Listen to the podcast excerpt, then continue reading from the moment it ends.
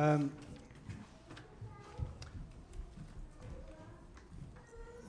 cette semaine, euh, nous avions des visiteurs euh, américains qui ont envahi notre maison. Et ils sont partis seulement hier matin.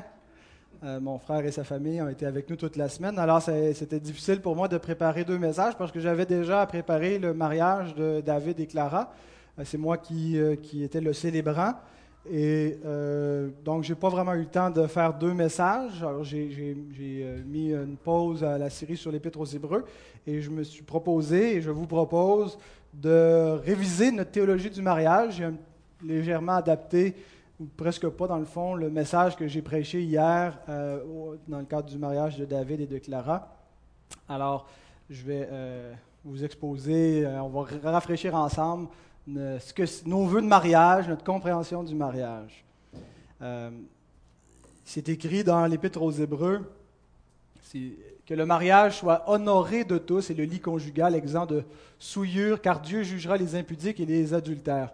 J'aimerais qu'on se concentre sur la première phrase, que le mariage soit honoré de tous, pour qu'on puisse, comme Église, honorer le mariage, honorer cette institution qui a été donnée par le Créateur. Ben, il faut d'abord savoir qu'est-ce que le mariage.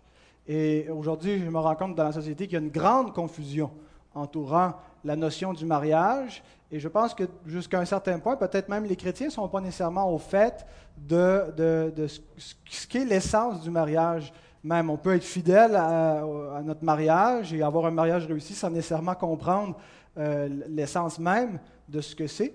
Alors, pour certains, euh, ce que je vais dire ne sera absolument pas nouveau. Euh, euh, vous, savez déjà tout ce que je m'apprête à dire. Pour d'autres, ça va être peut-être des concepts un petit peu nouveaux. mais dans tous les cas, le, but de cette exhortation, c'est de nous mener à honorer le mariage, à voir ça comme une institution que Dieu a donnée pour notre bien, parce qu'il a dit il n'est pas bon que l'homme soit seul, et qu'il a, il a voulu ce contexte d'union entre l'homme et la femme pour vivre dans la société. Et donc, c'est bon de, savoir qu'est-ce que c'est que cette union. Alors, euh, je vous invite à ouvrir la parole de Dieu dans le livre de la Genèse, le chapitre 2. C'est là que ça part. On va lire les versets 22 à 24.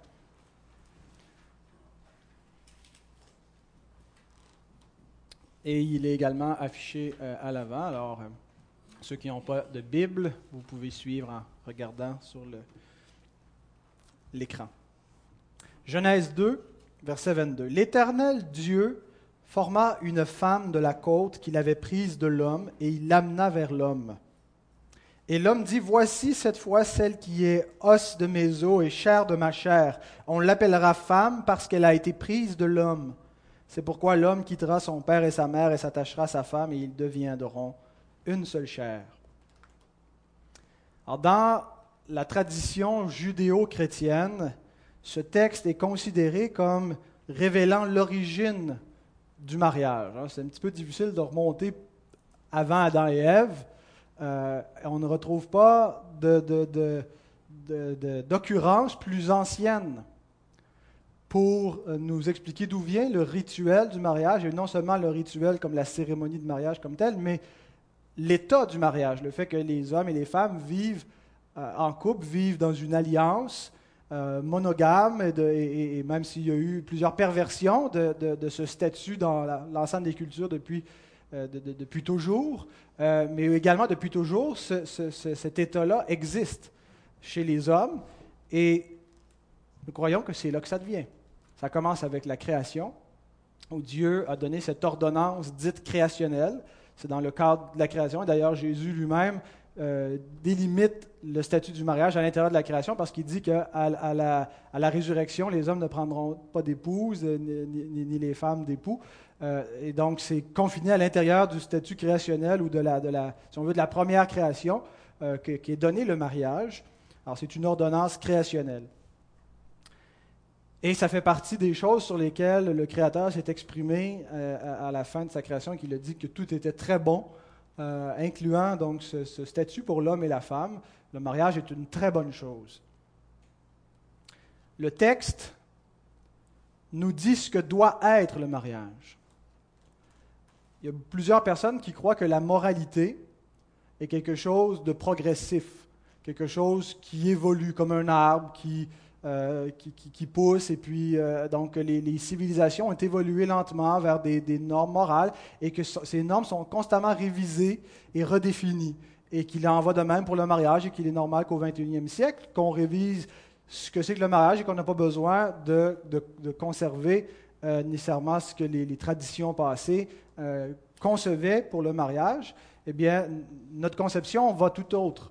Hein, euh, parce que nous croyons que la moralité n'est pas nécessairement quelque chose qui évolue, même si elle peut évoluer dans les mœurs des gens, mais elle est quelque chose de déterminé par Dieu.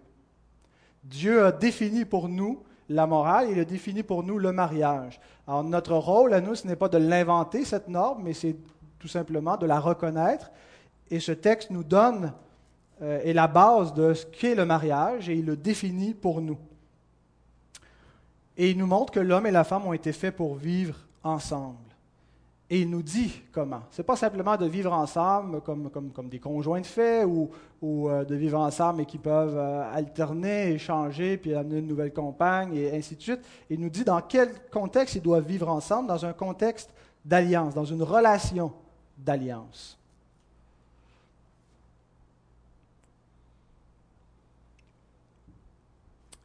Il y a deux verbes fondamentaux à ce qu'est le mariage, et on les retrouve au verset 24.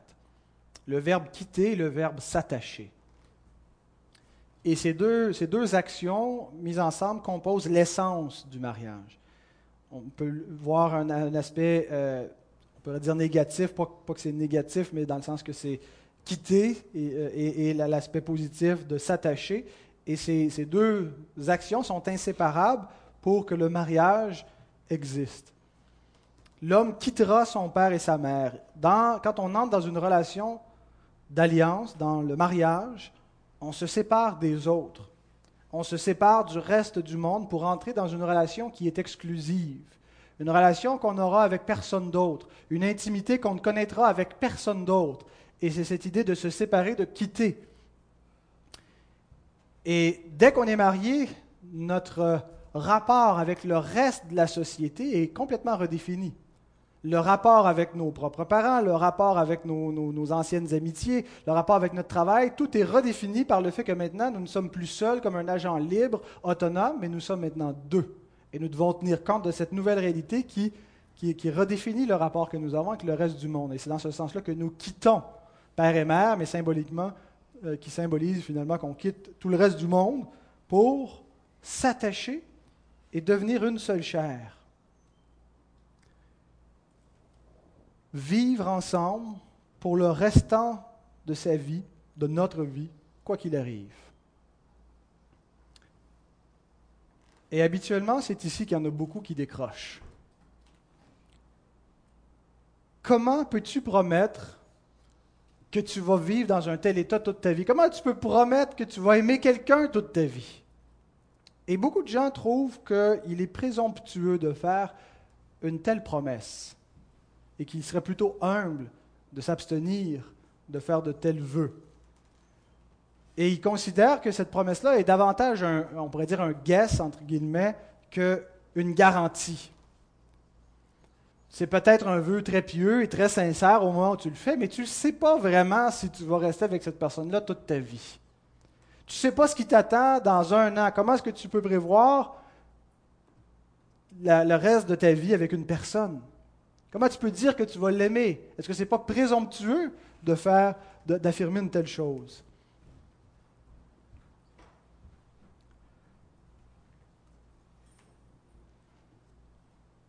Plusieurs étouffent à cette idée, cette idée de s'attacher à une seule personne pour le restant de sa vie perdre sa liberté. Hein, les dons juants de la vingtaine euh, qui découvrent les plaisirs charnels et sont souvent euh, scandalisés à cette idée. Moi, je me souviens quand je travaillais dans les shops de bois et que les gosses qui me disaient Voyons donc, tu vas te marier, vas tout de suite, tu as, 25 ans, puis tu t'engages à rester avec une seule fille pour le restant de tes jours. Hein, la mer est remplie de poissons. Et euh, c'est grossier comme façon de penser, mais c'est exactement ce que le monde pense, ce que beaucoup de gens pensent. Que c'est se priver d'une liberté, ils vont étouffer à cette idée-là. de se lier à une seule personne, et pour eux, c'est une, une platitude totale, le mariage. D'autres croient, des gens qui sont peut-être très romantiques et très fidèles en amour, croient que le mariage est néanmoins le meilleur remède pour tuer l'amour. Parce que dès l'instant où on se promet fidélité pour le reste de nos vies, qu'on dit qu'il n'y a rien qui va nous séparer jusqu'à ce que, la mort intervienne, eh bien forcément, on va se prendre pour acquis. Et en se prenant pour acquis, ben, on ne fera plus d'efforts, et puis notre couple va aller à la dérive, et ainsi de suite. Alors on est mieux de ne pas se marier, parce que ça va nous garder sur le qui-vive, et on va maintenir l'amour. Alors il y a beaucoup de raisonnements comme ça qui expliquent pourquoi les gens se marient de moins en moins et que le mariage n'est pas honoré comme Dieu nous dit dans sa parole qu'il devrait l'être. Et avec tout le respect pour les gens qui pensent ainsi, nous devons dire et nous devons reconnaître comme chrétiens que, ces, ces façons de penser reposent sur une mauvaise compréhension et de l'amour et du mariage. Pour bien comprendre ce qu'est le mariage, il faut comprendre l'essence même du mariage. Et souvent, les gens euh, qui, réfléchissent comme on vient de le voir, ils ne comprennent pas c'est quoi l'essence du mariage, ils ne comprennent pas sur quoi le Créateur a fait reposer le mariage, sur quel fondement est-ce que ça tient, cela. Et il est impossible, je pense, de réussir un mariage et d'être heureux en mariage si on, ne saisit pas l'essence du mariage et qu'on ne comprend pas son fonctionnement, son fondement. Et ça explique pourquoi il y a tant d'échecs, pourquoi est-ce que le divorce est si facile, est une option, euh, hein, même statistiquement, il y a plus de divorce que de mariage. Euh, donc, avant de vous dire sur quoi le mariage repose, sur quoi Dieu le fait tenir, j'aimerais vous dire sur quoi Dieu ne l'a pas fait reposer.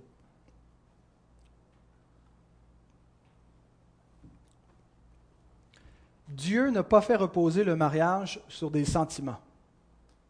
Quand on est en amour avec une personne, généralement, ça vient avec des sentiments. ça, ça, devrait on ressent toutes sortes de sentiments agréables. On a de l'attirance envers une personne, on ressent du désir, on aime être en sa présence, on ressent de la confiance, euh, on trouve agréable d'être avec l'autre personne, de passer du temps avec elle, on a envie de se faire connaître, on a envie de connaître l'autre. Ce sont toutes sortes d'émotions. Et je pense qu'on ne devrait pas marier une personne qui ne provoque pas ces sentiments en nous. Mais euh, il faut reconnaître que ces sentiments-là ne sont pas le fondement du mariage, ne sont même pas l'essence de ce qu'est l'amour. Les sentiments sont instables. Je demandais à David hier de nous énumérer la gamme des émotions par lesquelles il était passé depuis le moment où il s'était levé le matin et là, au moment où il se trouvait assis devant moi pendant que je lui prêchais ce sermon. Parce que j'étais venu un petit peu plus tôt dans la journée pour porter des, des trucs où le mariage avait lieu. Et puis là, je le voyais dans tous ses états. Il était stressé, il était furieux que des choses ne fonctionnaient pas. Les sentiments varient. Hein, ça monte et ça descend. Dépendamment des circonstances dans lesquelles on se trouve, il arrive un imprévu, ça altère nos, émotions. Les émotions, il n'y a rien de plus instable. Hein, c'est au point où des gens prennent des, médicaments pour stabiliser l'humeur, des stabilisateurs d'humeur, parce que ça vient affecter notre vie, ça vient parfois, c'est au point que ça empêche des gens de fonctionner parce que leur, émotion euh, passe d'un extrême à l'autre.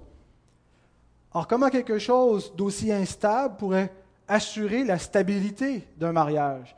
Les sentiments ne peuvent pas en être la base. Et on ne se marie pas parce qu'on ressent une espèce de passion sentimentale. Deuxièmement, Dieu n'a pas fait reposer le mariage sur les circonstances. Lorsqu'on devient amoureux d'une personne, souvent, c'est dans des circonstances euh, qui, favorisent cela. Hein. on, se rencontre et on est souvent notre mieux, on est jeune, on est beau, on est en santé, on a toute la vie devant nous, on a des projets. Et puis là, ces circonstances heureuses nous font nous projeter vers le futur, vers d'autres circonstances heureuses. On imagine que ce bonheur va continuer tout le temps et va aller juste en augmentant. On se voit marié avec des enfants, on se voit dans une maison avec un petit jardin de rêve confortable, on se voit missionnaire où on sert Dieu, puis on est unis au service de Dieu. On se voit, on, se projette comme ça dans des circonstances parfaites qu'on imagine. Mais on n'a absolument aucune garantie que ces circonstances vont être au rendez-vous. Et le, présent n'est pas nécessairement garant de l'avenir en ce sens-là. On peut être très heureux avec une personne, avant de la marier, mais la Bible dit ceux qui se marient courent des tribulations, il va y avoir des bouts très difficiles dans le mariage. Et si le mariage repose exclusivement sur des circonstances, eh bien, lorsque les circonstances euh, viennent être, si difficiles, eh bien, le mariage, souvent de fois, s'écroule. Mais la bonne nouvelle, c'est que Dieu n'a pas fait reposer le mariage sur nos circonstances, non plus que sur nos sentiments. Alors, sur quoi est-ce que Dieu a fait reposer le mariage? Le mariage est une alliance. L'alliance, c'est le fondement du mariage.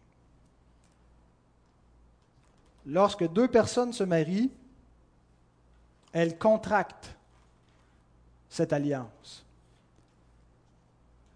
Elles changent d'état, de situation. Et cette alliance, c'est ça qui est l'essence du mariage. Genèse 2.24 dit, c'est pourquoi l'homme quittera son père et sa mère et s'attachera à sa femme et ils deviendront une seule chair. Cette phrase exprime l'unité entre l'homme et la femme, hein, parce que le but du mariage, c'est de faire un. Ils deviendront un, mais ça nous dit que c'est dans un contexte d'alliance. Ils vont être unis ensemble. Mais ce n'est pas n'importe quelle alliance. Une fois qu'on a dit que c'est une alliance, on n'a pas tout dit. Il y a trois qualificatifs à cette alliance qui, je pense, résument l'essence euh, assez globale du mariage. C'est une alliance qui est volontaire, c'est une alliance qui est inconditionnelle et c'est une alliance qui est indissoluble. Et euh, donc, c'est les, trois points que, vous devez retenir et je pense que quand, quand on comprend ça comme époux, quand on comprend ces trois qualificatifs-là, on comprend le mariage et on sait comment s'impliquer dans le mariage et en faire un mariage heureux. Alors, ce sera les, trois prochains points que je vais développer. Et j'espère que vous les retiendrez. Euh, que si je vous demande, tantôt finissant, c'est quoi l'alliance du mariage, que vous pouvez m'énumérer ça rapidement volontaire, inconditionnel, indissoluble. Alors, c'est une alliance volontaire. Une erreur fréquente dans notre monde concernant l'amour, c'est qu'on pense que l'amour, c'est exclusivement des sentiments. La définition que les gens font de l'amour ressemble un petit peu à ce que je décrivais tantôt. On se sent bien avec quelqu'un, euh, en confiance à sa présence, on éprouve souvent du désir, quoi qu'il y ait différentes sortes d'amour, mais essentiellement, ça se résume à des sentiments, à un état intérieur subjectif, quelque chose qu'on ressent. Cette façon de voir l'amour vient pas de l'écriture, vient pas de la vérité, mais elle vient davantage des Grecs et des Romains qui avaient dans leur mythologie une façon d'expliquer l'amour. Vous vous souvenez de Cupidon? Eh bien, les Grecs expliquaient, attribuaient à Cupidon l'origine de l'amour dans le cœur de l'homme. Vous savez, quand un bon moment donné, on tombe en amour. Vous avez la plupart des gens ont vécu un coup de foudre.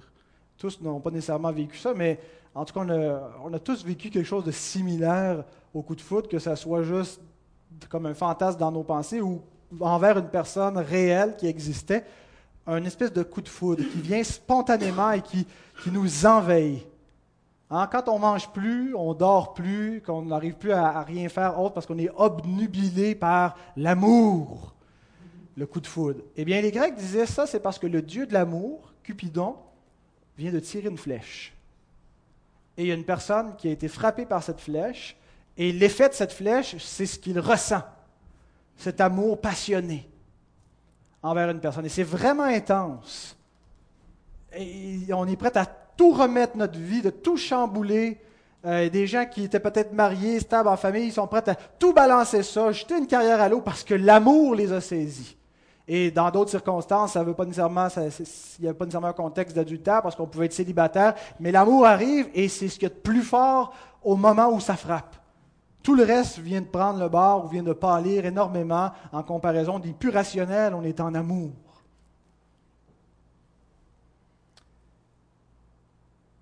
La Bible n'appelle pas ça l'amour. Elle appelle ça la convoitise. Et elle nous dit que l'amour résiste aux convoitises. que l'amour n'est pas une espèce de, folie comme ça éperdue, mais c'est quelque chose de raisonné, quelque chose de réfléchi et, qui agit non pas sur la base d'impulsion, mais de principe. Par exemple, dans le contexte du mariage, si quelqu'un est engagé dans une relation d'alliance, et ça peut arriver pendant qu'on est marié que le coup de foudre nous frappe pour quelqu'un d'autre. Pas nécessairement parce que Cupidon vient nous lancer une flèche, mais parce que l'Écriture dit que chacun est attiré et amorcé par sa propre convoitise, qui vient dans le cœur et qui provoque une réaction puissante, passionnée, enflammée. Mais ce n'est pas l'amour. La Bible dit, l'amour va t'amener à résister à cette convoitise, si elle n'a pas lieu d'être. Si ce, sentiment, cette attirance que tu ressens n'est pas licite, s'il te mène à pécher, l'amour va t'amener à y résister. L'amour est quelque chose de volontaire. Ce n'est pas un sentiment. Ça ne relève pas premièrement des émotions, l'amour. Ça relève premièrement de la volonté. Mais pourtant, est-ce qu'on ne tombe pas en amour? Est-ce que ce n'est pas correct de tomber en amour? Hein? Quand, peut-être que la personne à qui vous êtes marié maintenant, depuis 20 ans, 30 ans, 40 ans, peut-être que vous l'avez rencontré par un coup de foudre, justement. Est-ce que ce n'était pas légitime, ce coup de foudre, ce sentiment intense? N'est pas nécessairement toujours illégitime, il peut y avoir un contexte où c'est tout à fait correct, mais qu'on sache bien que cette passion, tomber en amour, tomber sous le charme du coup de foudre, ce n'est pas l'amour. Parce que si c'est ça l'amour, l'amour dure six mois ou un an tout au plus. Ce sentiment, cette passion qui vient souvent au début lorsqu'on rencontre quelqu'un, on peut appeler ça de l'attirance.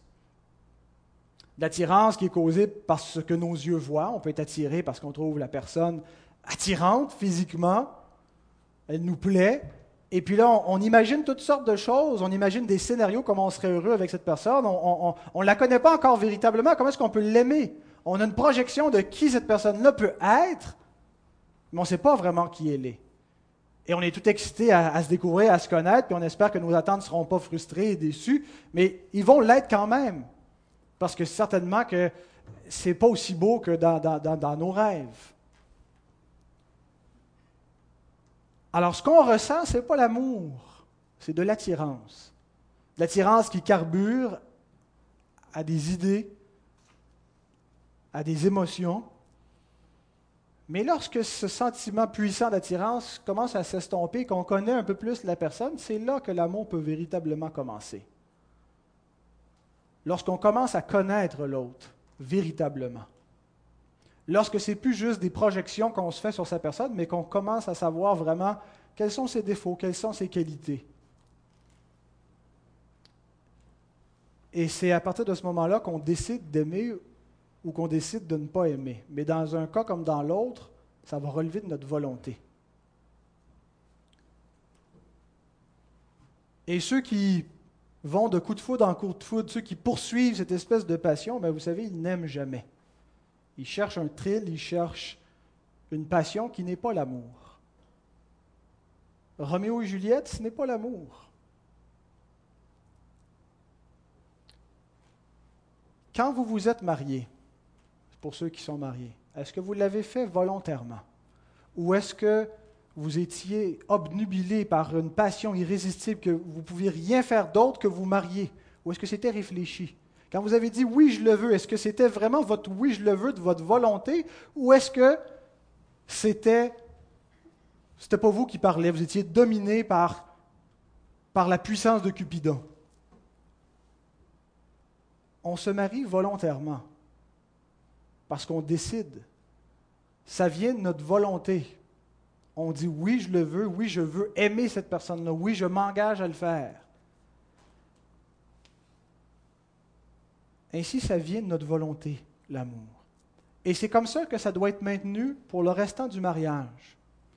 Un mariage réussit lorsque les époux impliquent leur volonté, leur décision, lorsqu'ils décident de s'aimer chaque jour. C'est plate, hein? C'est pas quelque chose qui arrive tout seul. Pas romantique, ce que je suis en train de dire. Ça ne cadre pas avec les rêves d'amour que nous vendent Hollywood et tous les romans à l'eau de rose et puis les programmes que ma grand-mère écoutait le dimanche après-midi à TVA. C'est pas simplement une émotion qui vient sans qu'on ait le contrôle dessus, l'amour. Quelque chose qui, sur lequel on n'a aucun contrôle, qui vient, que c'est le destin, la fatalité. Au contraire, nous avons un contrôle, une responsabilité sur notre amour. Et ça, je pense que c'est fondamental de comprendre ça.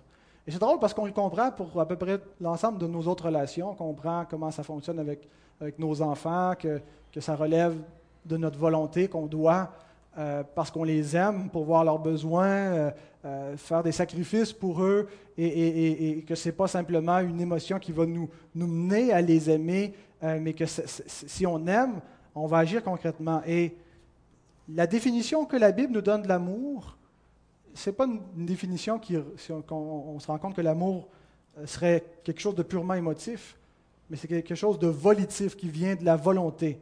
1 Corinthiens 13, 4 à 8.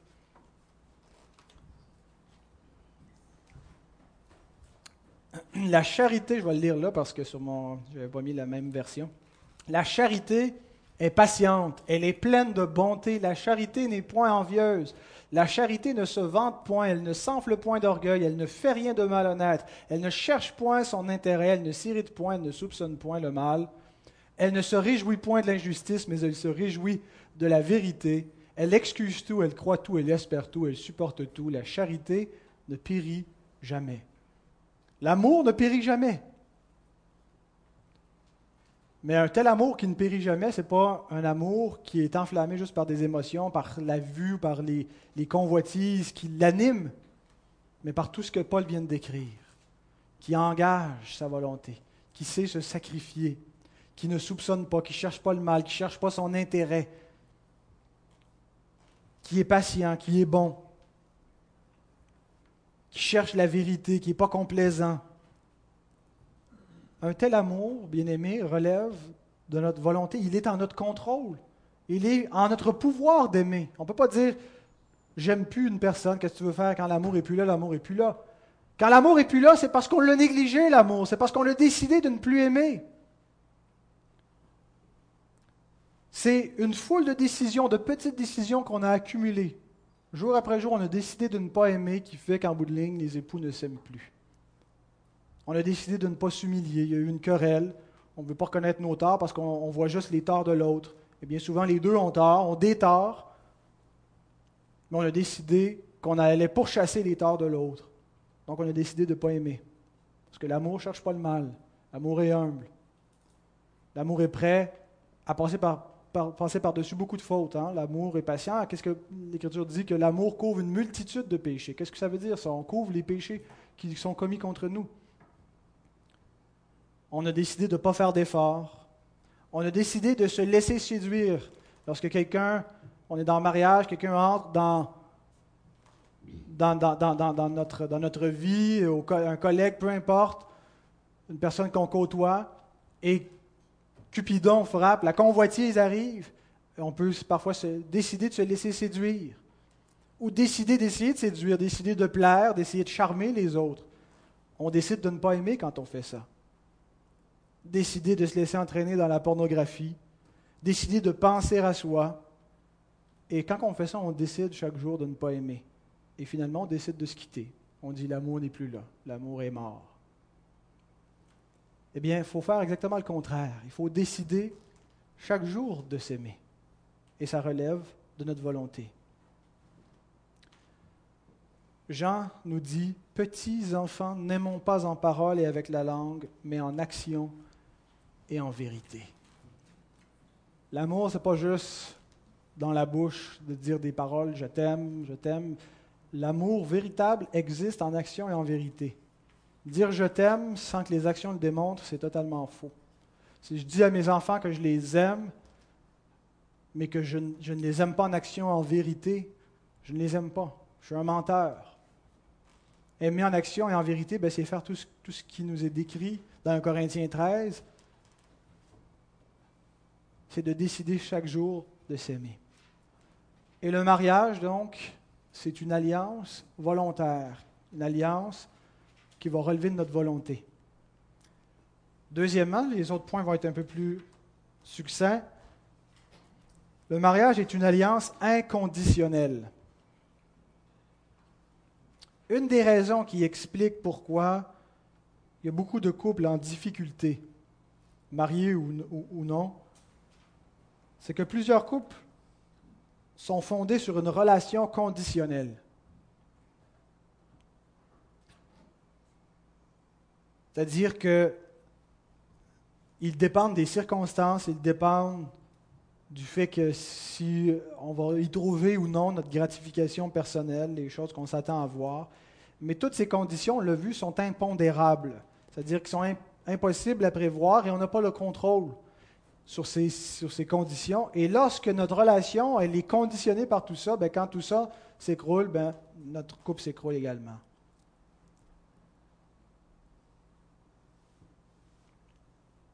Et c'est comme ça que les gens vont de circonstances en relation, en nouvelles circonstances, en nouvelles relations, parce que chaque fois que leurs circonstances changent, tout, tout change, il n'y a rien de stable dans leur vie, et ils dérivent comme ça dans un continuum d'incertitude.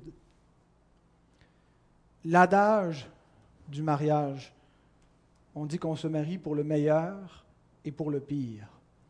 Et ce que cette phrase veut dire, c'est que le mariage est inconditionnel. C'est-à-dire que l'alliance du mariage n'est déterminée et n'est conditionnée par rien en dehors d'elle-même. C'est pas je suis avec toi jusqu'à la, jusqu'à la vie, jusqu'à la mort, si à la condition que il n'y a rien qui change, qu'on ne soit pas dans la pauvreté, que tu ne sois pas malade, que tu restes agréable et gentil, Il n'y a aucune condition. L'alliance du mariage existe d'elle-même, par elle-même, pour elle-même. Et c'est en ce sens-là que le mariage est une fin en soi. Et il en va ainsi du rôle mutuel des époux. Les hommes ne sont pas appelés à aimer leur épouse comme Christ a aimé l'Église, seulement si elles sont soumises et bonnes comme l'Église l'est par rapport à Christ, quoique elle n'est pas toujours. Marie, aimez vos femmes comme Christ a aimé l'Église, s'est livré lui-même pour elles. Ça ne dépend pas de la réponse de votre femme. C'est un commandement qui est directement adressé à vous. Indépendamment de tout le reste, c'est le devoir de l'homme d'aimer sa femme comme Christ a aimé l'Église, de sacrifier pour elle, d'être un, leader, pas pour dominer, mais pour servir, pour chercher son bien. Et inversement, le rôle de la femme envers l'homme, femme, soyez soumise à vos maris, soutenez vos époux, respectez-les, Aimez-les de tout votre cœur. Ça ne dépend pas de ce que les maris leur donnent en retour. Mais c'est un appel unilatéral à toutes les femmes. Et sûr, je pense que dans, des cas où il y a des abus euh, évidents, où il y a de la violence euh, physique, psychologique, verbale, euh, l'Écriture nous appelle à, se séparer parfois pour le bénéfice de la paix. Ça ne met pas nécessairement fin à l'alliance du mariage, mais ça peut certainement occasionner une séparation momentanée ou permanente. Et, c'est une forme de désertion du foyer. Euh, lorsque le, conjoint non-croyant abandonne le conjoint croyant, on n'est pas tenu en pareil cas, nous dit l'apôtre dans Corinthiens 7. Mais autrement, euh, c'est inconditionnel, notre rôle comme époux, et l'alliance elle-même du mariage est inconditionnelle. Et vous savez pourquoi elle est inconditionnelle? Tout simplement parce qu'elle est indissoluble. Et c'est le dernier qualificatif. Indissoluble. Qu'est-ce que ça veut dire, ce mot-là Je vous donne la définition de mon dictionnaire qui ne peut cesser être rompu ou annulé. Le mariage ne peut cesser, ne peut être rompu ou annulé. Pour beaucoup de gens, le mariage, c'est juste un bout de papier. Hein. Tu peux déchirer ça. C'est un contrat, ça doit s'annuler. Pour d'autres, c'est une promesse, sincère peut-être, mais incertaine. Mais en fait, le mariage, c'est beaucoup plus qu'un bout de papier, c'est beaucoup plus qu'une promesse. C'est un état. C'est un statut. On change de statut lorsqu'on se marie. Hein. C'est pour ça qu'on a le directeur de l'état civil et quand euh, on a un statut vis-à-vis du reste de la société. On peut être célibataire, veuf, marié, divorcé, mais c'est un statut. Et le mariage est un état. Et lorsqu'on contracte l'alliance du mariage, on se place dans un, nouvel état. On change de statut. Et ce que nous devons comprendre comme chrétiens, c'est que ce statut qu'on prend en se mariant est indissoluble. C'est un état qui va devenir permanent. L'alliance du mariage ne peut plus être cassée, elle ne peut pas être rompue, elle ne peut pas être abolie. Alors qu'en est-il du divorce? Qu'est-ce qu'un divorce fait? Notre société, nos gouvernements ont beaucoup facilité le divorce. Hein. Il y a eu le, no-fault divorce, le, divorce sans faute. Avant, pour se divorcer, il fallait avoir une raison à une certaine époque. Aujourd'hui, si on trouvait que c'était niaiseux, ça, de, divorcer avec une raison, on peut se divorcer parce qu'on a envie de se divorcer, point, sans raison, et ça a augmenté le divorce. Mais qu'est-ce que ça fait quand on se divorce? Est-ce que ça annule le mariage? Je me souviens d'un frère qui était en instance de divorce et qui était très content parce qu'il, devant Dieu, il, était convaincu qu'il était libéré, qu'il pouvait aller se trouver une nouvelle femme. Jésus dit, celui qui répudie sa femme, ça veut dire celui qui la divorce, et qui en épouse une autre, commet un adultère. Comment ça? Le divorcé. L'alliance est rompue. Il ne peut pas être adultère, il ne lui doit plus rien. Eh bien, tout simplement parce que la répudiation, le divorce, ne peut pas dissoudre le mariage. C'est une alliance qui est permanente. Et il y a une seule chose qui peut y mettre fin, c'est la mort. Une femme est liée à son mari, nous dit Paul dans l'Épître aux Romains, jusqu'à ce que son mari meure. Et une fois qu'il est mort, elle est déliée et elle peut se remarier. Mais si elle devient la femme d'un autre durant que son mari est vivant, elle sera appelée adultère. C'est indissoluble. Il y a quand même un équivalent à, la mort, c'est l'adultère lui-même, euh, tout simplement parce que dans la loi divine, l'adultère était puni de mort. Sous l'Ancienne Alliance, puni civilement de mort, et la conséquence, ben, c'était qu'on était libre. Une fois que la mort était revenue, dans le Nouveau Testament, on ne met pas les gens à mort parce qu'on n'est pas une théocratie, on n'est pas un État civil, mais le principe demeure le même. Le, le salaire du péché, c'est la mort, et ce péché-là anéantit l'alliance et, donc, c'est dans ce sens-là que, pour ça aussi que Christ dit dans Matthieu 18 que quelqu'un qui euh, épouse une femme répudiée euh, comme un adultère, celui qui répudie sa femme en épouse une autre comme un adultère, sauf si euh, sa femme ou lui-même aurait commis l'adultère.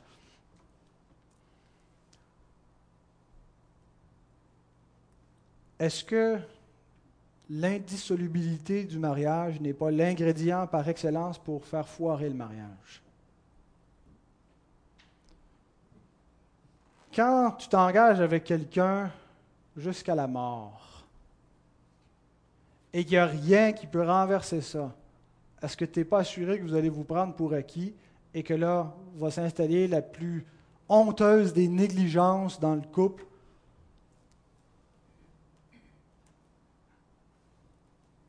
Et je pense que ça vaut la peine d'y réfléchir parce que ça, pourrait être le cas. Hein. On, est, des, pécheurs, des, pécheurs, on a tendance à être paresseux, on a de la difficulté à aimer, on est centré sur nous-mêmes. Alors si on est dans une alliance indissoluble, ça risque peut-être de nous mener à négliger le mariage. Et j'aimerais vous citer à ce propos textuellement la réflexion d'un ami qui est devenu chrétien en cours de route. Euh, je, l'ai déjà cité ailleurs dans d'autres prédications, mais ça, je trouve que c'était, euh, ça valait la peine d'être cité. Euh, qui m'écrivait ça alors qu'il n'était pas chrétien, où il parlait du mariage. Euh, et, voici ce qu'il dit. Il dit, j'ai été en couple durant deux ans et demi avec une fille qui fut la seule amoureuse sérieuse que j'ai eue dans ma vie. Dans un esprit de respect et de prudence, nous nous sommes dit que nous ne devions jamais nous prendre pour acquis. Hein, c'est très populaire ça. Pour ainsi prévenir la négligence que se témoignent souvent les vieux couples. Néanmoins, je crois que cette entente a eu l'effet inverse. Puisque rien n'était jamais acquis, chaque difficulté suscitait l'option d'abandonner le couple et de recommencer à neuf. De mon côté, cette pensée eut pour résultat de saper mes efforts pour que le couple fonctionne. Même si au niveau conscient, je l'aimais plus que tout, je crois que dans ma disposition inconsciente, que ma disposition inconsciente était qu'elle me prenne comme je suis, sinon tant pis. De son côté, cette même pensée a eu un effet complètement différent, mais tout aussi tragique. Elle m'a quitté. Je reconnais qu'elle a fait beaucoup plus d'efforts que moi pour que notre couple soit sain, mais c'est elle qui a flanché à la fin. Pour revenir au mariage, je réalise qu'une union saine est effectivement une union inconditionnelle et irrévocable. Si on sait qu'on est avec quelqu'un pour la vie, on n'a pas le choix de faire tous les efforts qu'il faut pour que ça marche bien. Aussi, cette certitude amène la confiance pour se mettre absolument à nu. Pas besoin de se protéger contre quelqu'un qui nous est irrévocablement unis. Bref, il est maintenant clair à mon esprit que je ne veux plus m'engager dans une relation sans se prendre pour acquis. Quand j'ai lu ça, j'ai dit, c'est sûr qu'il est prédestiné, ce gars-là. S'il ne peut pas penser de même, il est pré-régénéré. Effectivement, il s'est converti par la suite à Christ. Euh, il est exactement dans, le propos. Quand tu es pris avec quelqu'un dans la même barque pour le restant de tes jours, tu as envie de faire un voyage agréable. Tu n'as pas envie de te disputer jusqu'au bout. Et si il n'y avait pas cette clause d'irrévocabilité, d'indissolubilité, ben, dès qu'il y a un conflit, écoute, on abandonne, et on floche et on recommence à neuf. Mais comme ce n'est pas une possibilité, comme on ne veut pas faire ça sans commettre l'adultère et qu'on ne veut pas commettre l'adultère comme enfant de Dieu, et on n'a pas d'autre choix que d'apprendre à vivre ensemble. Et c'est ça, apprendre à aimer apprendre à sacrifier, apprendre à, s'humilier, à mettre de l'eau dans son vin. Et quand les deux le font, c'est extraordinaire. Quand les deux mettent en pratique ce que Dieu leur demande, ça fait des mariages heureux. Et pour y arriver, il n'y a pas d'autre façon, en tout cas pour nous, que de fonder notre mariage sur l'Évangile, sur la grâce. Paul écrit à l'Église, mais ça s'applique aussi au couple, Accueillez-vous donc les uns les autres comme Christ vous a accueillis pour la gloire de Dieu. Ailleurs, il dit, pardonnez-vous réciproquement comme Christ vous a pardonné. Et Jésus lui-même dit que nous qui avons été pardonnés, on ne peut pas se permettre le luxe de ne pas pardonner aux autres. Hein, il dit, si vous refusez de pardonner, votre Père non plus vous pardonnera pas.